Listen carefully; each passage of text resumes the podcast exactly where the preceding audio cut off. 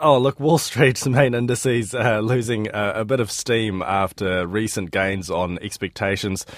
The US Federal Reserve will cut rates next year, perhaps as early as March. Uh, among the notable movers, delivery company FedEx saw shares tumble after disappointing earnings. Uh, a short time ago, the Dow Jones and the S&P 500 were flat, and the Nasdaq up 0.2%. Uh, Local top 50 index fell 38 points, 0.3% to start the day at 11,580.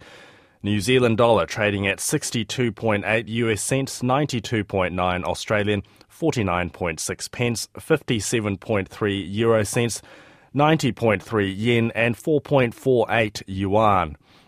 Brent crude oil uh, up just slightly, but continuing its recent uh, momentum at 79.41 US a barrel, and gold down a few dollars, 2036 US an ounce. Uh, next update just after 10 past 12 in midday report.